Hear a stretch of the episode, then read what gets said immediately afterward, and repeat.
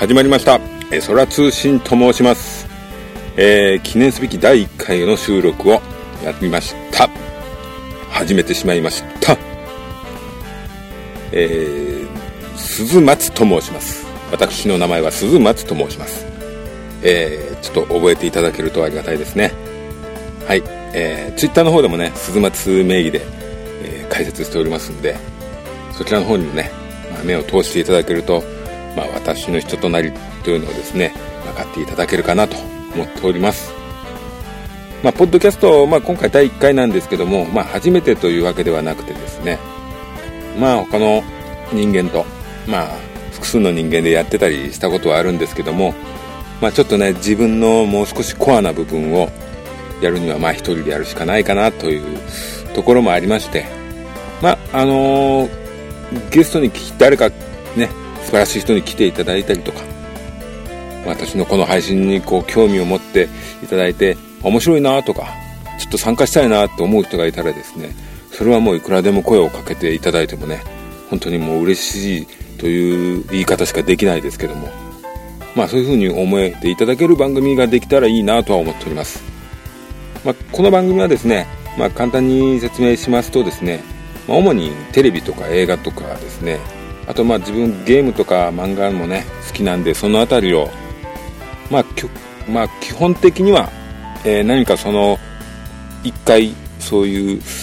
ね特集というものを作ってですね、まあ、紹介できたらなと思っております、まあ、あの個人的には特撮番組とかそういうものも好きなんで、まあ、そういうことを取り上げたりもするとは思います。えーまあ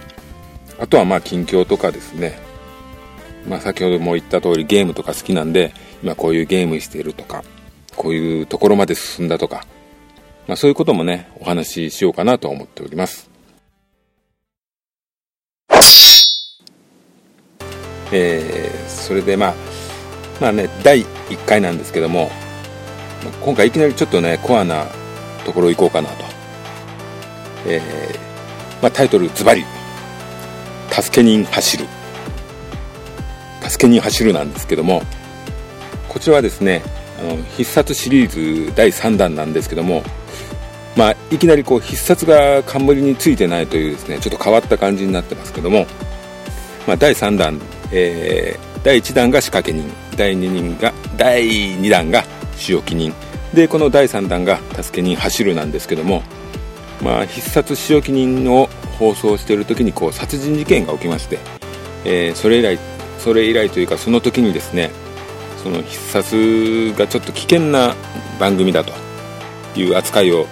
ですね受けてたのでちょっと局としてもですね制作側としてもこうちょっと控えようということでですね冠からこの必殺というのを、まあ、外しまして、まあ、番組の方の雰囲気もちょっと変えてまあひっそりとシリーズを続けるという形で、まあ、継続してたんですけどもね。まあこの番組はですね、まあ、放送第1回目は、えー1973年、えー10月20日から、えー1974年の6月22日まで、えー全36話の放送ですね。これはあの朝日放送と松竹が、まあ、作ってまして、まあ、必殺といえば金曜っていう印象が僕なんかもあったんですけども、まあ、最初の放送はあの土曜日だったんですね。土曜日の10時からですね。これがあの昔超年展といわれる、まあ、改編というか局がこう番組のこうなんていうんですかね。まとめとまとめたというかなんかこう、えーテレ朝系と TBS 系がちょっとこうぐっちゃになってたのをこう綺麗にまとめたみたいな時期で、まあ、必殺シリーズもその、まあ、影響をその後すごく受けるんですけども、まあ、これはまだその前の、えー第3弾ですね、まあ、先ほども言った通り必殺という看板は取れてるんですけども内容はもうほぼほぼ、まあ、同じといえば同じなんですけどもこれも仕掛け人同様と一応原作がついてまして、えーまあ、一応原作はあるんですけど清兵衛清兵衛流極意という原作があるんですけどもこれあまり関係ない気がしますね、まあ、普通に必殺だなというドラマの中身の展開なのでそれほど多分原作の方は意識されて作られてるわけでもないとは思うんですね。はい。で早速まあこの番組の登場人物とかを紹介したいんですけども、えー、まあ他のまあ皆さんが知ってる仕事人とかそういうものだと、まあ、殺し屋が最低3人ぐらいは出るんですね。でもまあこの助け人というのは始まった頃はですね、えー、2人の、えー、殺す人間はまあ2人で、えー、中山文十郎という方と、えー、辻平内というねこの2人の殺し屋が出ます、はい。まあ、この2人のもうほぼバディものといった雰囲気の軽妙な掛け合いのを楽しむような番組で、まあ、必殺シリーズでいうと他ではもう仕掛け人とか仕事や家業がこのバディものみたいなものに相当するかなとは思うんですけども、まあ、このシリーズも、えーまあ、中山文十郎さんというのを演じてるのが、まあ、田村貴弘さんですね、えー、正和さんのお兄さんなんですけどもこの方がなかなかですね素晴らしい素晴らしい演技をしましてですねこの2人の掛け合いがまあ楽しい雰囲気をすごく出すわけですね。でまあこの田村さんの場合はかっこいい決める時はすごくかっこよくて縦なんかもですね結構スススッと綺麗で素早くて小気味良いといった感じなんですよ。でもですねこの変顔を入れたりして表情を豊かにコミカルに演じる感じがですねとても素敵な、演技なんですけども。でそれの相方辻平内、え、こちらがですね中谷一郎さん。中谷一郎さんといえば、えー、水戸黄門の屋敷ですね。屋敷以外に浮かばないんですけども、まあ、この方がね、まあ、屋敷というもう本当に完全ヒーローというかねもうあれはもうかっこいいでしかないんですけどもこの平内という役はですねこう肉憎みきれないこうだらしない感じの人ですね。元侍なんですけどもその方がもうちょっとですねもうそれが嫌でもうなんか、まあ、助け人というですね表家業が助け人というグループの何でも屋のようなドブ掃除であったりとかもうほんとちょっとした町の何でも屋なんですけどもそれをやってる、えー、助け人という商売の、えー、元締めというですね商売を取りまとめてる清兵衛さんという、まあ、演じるは山村翔さんなんですけども、えー、この方がやってる助け人という家業のあの裏の顔がありましてそれが、まあ、いわゆる仕事人のような、えー、裏家業ですね、まあ、そういうことになってるんですけどもえー、この辻平内さんはですねキセルを持っておりましてそれを、えー、吸う部分を抜くとこう針のようなものが出てきてそれを突き刺すという、まあ、そういう必殺技なんですけども、でまあこの中谷一郎さん演じる平内というのはですねこの必殺シリーズ初期初期シリーズというのは必ずこう坊主頭の、えー、殺し屋が出るんですけどもまあ、歴代でいうとそれまでの歴代でいうと、えー、仕掛け人が尾形健演じる藤枝梅安ですね。で2作目仕置き人が山崎努演じる念仏の鉄。でここに来て辻平内さんなんですけども、まあ、ちょっとですね中谷一郎さんとはあまりにもその前の2人がですね違いすぎてちょっと坊主頭シリーズとしては大変荷が重かったんではないかと思うんですけども。何ていうんですかねその前の2人というのはですねこう不気味さが半端ないですよね。もうそういう怖さがもうヒリヒリしたヤバさというかもう普段ちょっと普通にいたらちょっと本当に気持ち悪い人、まあ、それでいてかっこよく演じてるから2人のその前者はすごいんですけども、まあ、この平内さんはですねそういう意味では割と一般人的な親しみやすい感じの役だったんでちょっとまあまあ大変ですよね、まあ、これ以降その坊主頭役というのはまあしばらく続くんですけどもまあまあまあその前2人にはなやっぱりなかなかねちょっと違う存在の形になっていきますね。これシリーズ以降は、はい、ただまあこの人の殺し技というのはですねキセルの先ほども言った通りキセルに仕込んだ針というかそれを刺すんですけどもまあ煙がまず絵に入ってくるっていうのがですねすごくかっこいいんですよね。その煙でその人が来てるっていう、ね、演出。それとあの火種が光ったりとかそういう、まあ、必殺ならではの、え光と影の演出があるんですけどもそういう演出がですね大変こう渋い雰囲気のある感じでですねこの辺はやっぱり必殺のかっこよさがすごく出てます、えー、まあその他のキャストで言いますとまあえー、津坂邦明さん野川由美子さん佐野敦子さん。この辺はもう初期必殺の超レギュラーですね。この辺が出てたりですね。あと先ほどの辻平内の、えー、元元嫁さん。離婚してるんですかね、まあ、この辺はあの小山明子さんが演じてですね。この辺がもうキリッとしてるの怖いと。辻平内さんタジタジみたいな。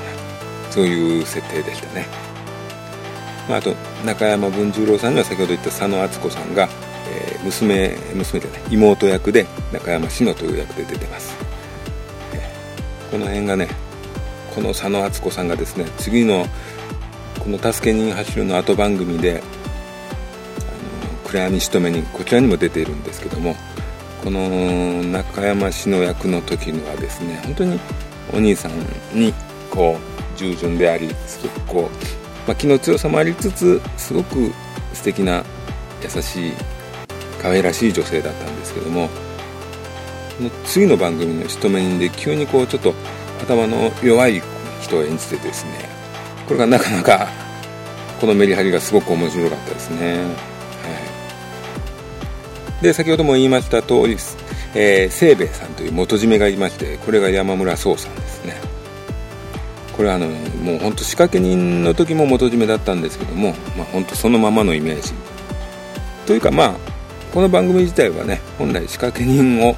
もう一度やりたかったところがちょっとまあ原作者とかね池波さんとかとちょっといろいろあったりしたらしいんですけどもそれでまあ作れなかったんでまあしょうがなく違う形の「助けに走る」という番組を作ったみたいですね、まあ、尾形健さんも本当はオファーをされてたんですけども、え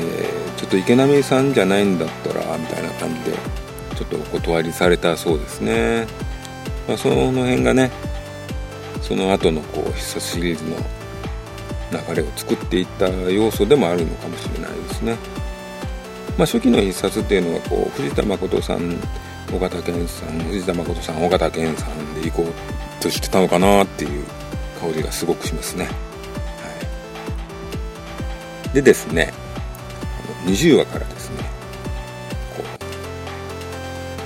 一匹狼の殺し屋がねこう3人目の殺し屋が出てくるんですけどもそれが島帰りの竜といいまして、えー、演じるのはもう我らが宮内浩さんなんですよね。仮面ライダー V3 ーですよね。ズバッと参上ズバッと解決ですよね。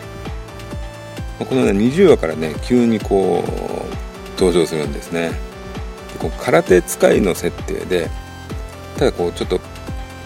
殺し技というのはですねこのプロレスのようにこう体をガサッと持ち上げて脳天から落とすと、えー、首から落ちてゴリゴリというねそういう殺し技だったんですけどもまあこれ最初出てきた時やっぱりちょっとすごいねこのバディものとして雰囲気の出来上がってる感のある助け人にですねいきなりちょっとこう生意気な若いやつがしかもなんか東映ヒーロー臭い人が急に来てですね。うわーなんかすげえ違和感と思ってたんですよ、まあ、ちょっとねもう宮内宏さんというのがもう、まあ、この当時はですね本当宮内宏さんはすごいキーハンターとかいろんな番組でね忙しかったと思うんですけども。まあ自分ら世代はもうヒーローの人というね印象が相当ありますんでも違和感がすごくてなんか東映の世界から召喚されたような東映から松竹来ましたみたいななんかねそういう面白さがあってねちょっと不安だったんですよね。この番組を壊してんじゃないかっていうね。だったんですけども、ま、途中からなんか緩いキャラに、ま、最初からそうだったのかもわかんないですけどちょっと緩いねなんかぼぼーっとしたところもあるような面白い役になっていきましたね。でなんかうまく番組に解けかな解けたかなと、ね、思います。なかなかね最終的にはですねこの人は、まあえ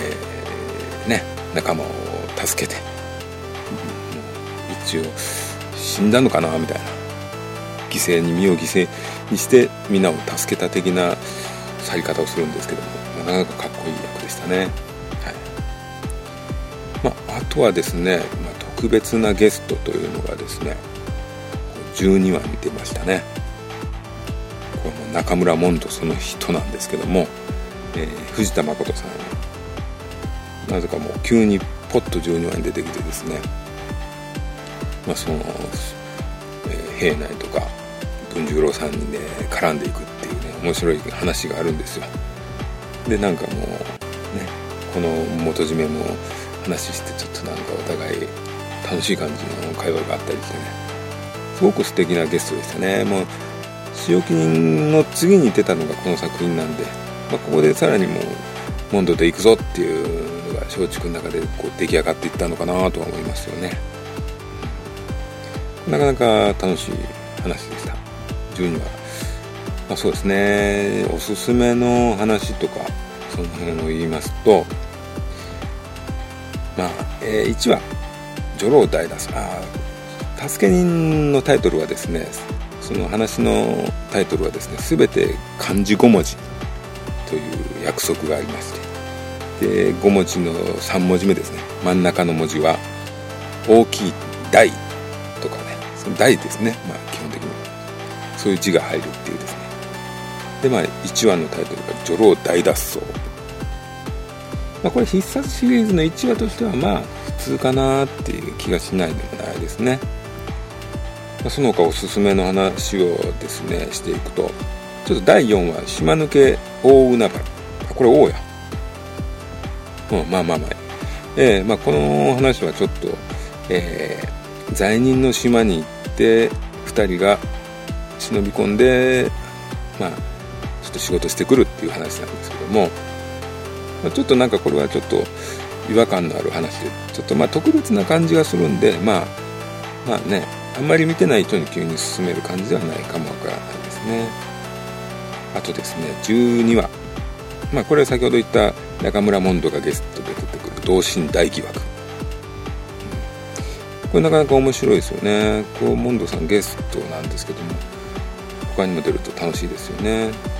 もっと楽しかったかもしれないですね。こういう遊び心がとても素敵ですね。あと13話生活大破滅。これねあの小林庄司さんですね。立花東兵衛さんですね、えー、村松キャップ。この小林庄司さんがですね、えー、緑真子さん演じるミスズ。これにねハマっていくというですね。こう真面目な人なのにこう女にはまっていく。その役を小林庄司さんがやるこれなかなか面白かったですよ。これはねライダーファンとかです。今も昭和ライダー、えー、ウルトラマンファンにはちょっと見てほしいです。あと、えー、20話。これ先ほど言いましたけど、えー、島帰りの龍があの初登場する話なんですけどもあの邪連大迷惑。これでですね音羽の万蔵というのを演じる伊藤祐之介さんですかね。この俳優さんはすごくてですね、まあ、仕掛け人仕置き人にも出てたんですけどもこの人はもう何ていうんですか顔がもう半端ない雰囲気があるんですけども、まあ、それに合った演技をするというかですねもう演技もまあむちゃくちゃすごいんですよね。で、まあ、これはなんかちょっとストーカーのような役だったんで本当にもう最悪の最悪のキャラなんですけどもすごくいいんですねこの人の演技はね。まあ、それに人に付け狙われるのが吉田秀子さん。まあ、この方もねシリーズよく出てますね。後ほどカラクリ人のなんかからくり人でレギュラー出てますね、この話はですねその伊藤さんはですねまず使用記に出た時が、まあ、このこの回がもうすごく悪党でなんかこう、えー、自分の、えー、嫁というか、ね、浅岡幸二さん演じる嫁のとの間に子供ができてなんか本当にこれ俺の子かみたいなこと言って子供を殺してしまうというですね。めちゃくちゃ気持ちの悪い大悪党を演じてます。で打って変わって仕掛け人ですね。最初に出た時がですねこう誠実な、えー、なんていうか役人をやってます。これがまたね全然違っててこっちも素敵ですよ。自分はこっちの方が最終的には好きですかね。なんかいい人をねやってた朴突朴突とした感じの役がねすっごいハマってました。これ素敵でした。えー、そして次に、えー、進めするのは24話「悲痛大解散」えー、これね必殺シリーズ初めて殉職者が出たというね。まああの為吉というですね住吉正弘さん演じる役なんですけども、えー、これが、まあ、あの情報収集するようなパシリ的な役なんですけどもこの方が捕まって拷問を受けて死んでしまうという話ですね、まあ、この辺があってからあの助け人の話というのは後半はもう拠点をなんです芝居小屋の控室みたいなところでやったり、まあ、元締めが旅に出てしまったりとかしてちょっと話がですねこれからはこう役人の目を盗んで行動するという日常生活からもそういう行動をせざるを得ない状況になるというですね、まあ、この話のこのシリーズの転換期というかねそういう話なんですよね。でまあここからまあトーンが暗くなったっていうね話があるんですけども、えー、まあでも自分としてはそんなに変わった印象はないですね。ちょっと物語がなんかちょっとなんか元締めがいなくなった分ちょっと残念な締まりがあまりない気がしますよね。やっぱりこう山村壮さんってやっぱり雰囲気あるしすごくこう上司としてすごくこう信頼できる感じっていうのがすごくあったんでそういうえー、キャラクターがちょっと場を離れるっていうのがすごくそれ以上に残念な話でなんか、えー、あまりこう、えー、この後の展開がいいとは自分は思わないですね、えそれでまああとは最終回解散大始末、まあ、この辺はもうもう怒涛の勢いで展開する最終回ですね、まあ、最後こう大きなタッチというかもうもうもう戦いながら逃げていくっていうそういう様。これなかなかいい痛快感がありますよね。やっぱりこうなんかこう影でひっそり終わっていくじゃなくてこう大きなこうもうね逃げるしかないと。もうバレバレで逃げる、まあ、そういう感じがね、まあ、かいあの大きい最終回でいいですよね。でまあこの最終回でですねもうただただこう死人が出てとかただ江戸を離れてとかだけではなくてですねこの現秋野田作さん津坂邦明さんとさっきも言った文十郎の妹妹の、えー、篠がくっついたりとか、えー、野川由美子さん演じる吉が、えー、文十郎の後についていって一緒に旅をしたりとか。こう明るい終わり方を結構してましてこの辺はですねなんかすごく微笑ましいですね。この番組のもともとバディモンの2人。この辺のキャラクター設定がすごく陽気なんでこの辺のですねやっぱり終わり方っていうのは微笑ましかったですね。ここでいきなり暗くなりすぎてもやっぱりその2人のキャラクターが死んでしまうと思いますんでやっぱこれ番組の印象としてすごくいい形で終われたんじゃないかなと思いますね、はい、まあこの中山文十郎演じた、えー、田村貴弘さんはですねあの仕掛け人にもゲストで出てたんですけどもこの唯一ゲストの中で2回出たというですね、えー、役だったんですけども「えー、地獄花」っていう回と仕掛けに来た死んだ男だったと思うんですけども、えーまあ、最初に出た時にですねこの仕掛け人の商売の方に誘われて、えー、まあ、まあ、仕事をするんですけどもその自分の嫁さんがですねそのお金のために、ま、旦那さんを助けるために、えー、まあ他の男性に抱かれてたのをもう切ってしまうと。そういう痛々しい役で、まあ、そうそそれがあって次仕掛けに来た死んだ男ではもうもう気持ちの死んだ人間としてですねもう再登場するんですけどもこの時の田村さんはすごいもう、えー、渋い役だったんですね、まあ、それがこの作品に来てですね楽しい人になってきてですねこれは非常に楽しかったです、はい、ですね、まあ、全体的な印象で言うとその首相記任の影響で事件があった影響で、まあ、番組がこう明るくせざるを得ないという、まあ、そういう話をですね聞いてたんで見てたんですけどもまああの話ももうシンプルな話ではなく結構面白い話が多くてですねしかもこう犠牲者になる人とかもなんか普通に子供とかが死んだりとかですね。やっぱそういうの見るとねあれ？全然こう明るく ねえなとか思うんですけども本当後半の仕事人とかに慣れてると結構重いっすわっていう話がねいっぱいあります。ね。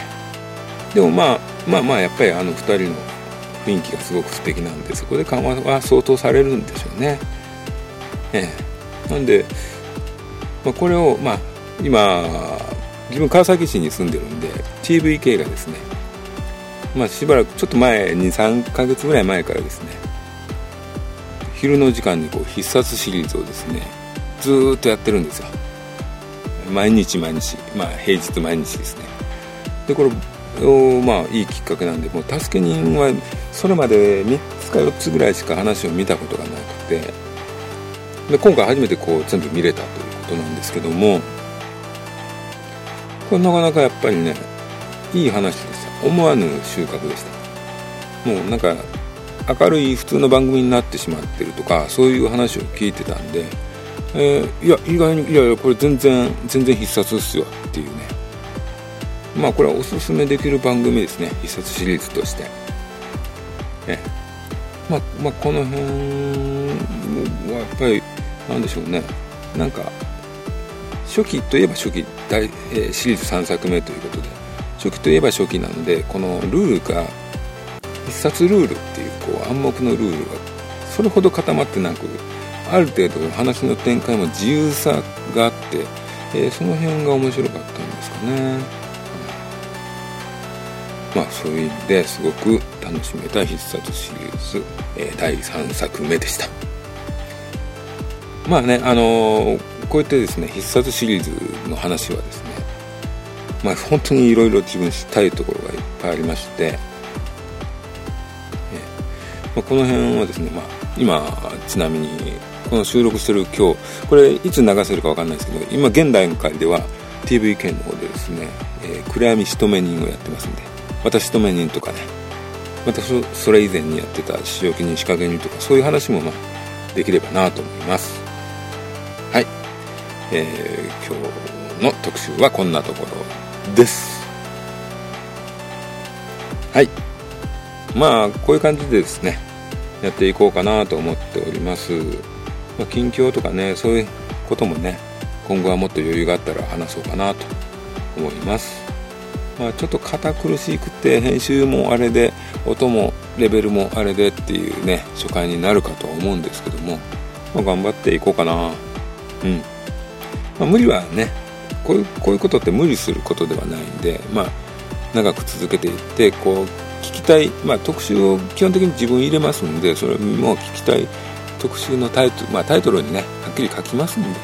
まあ、それ面白そうだなと思ったら聞いていただければ本当にね、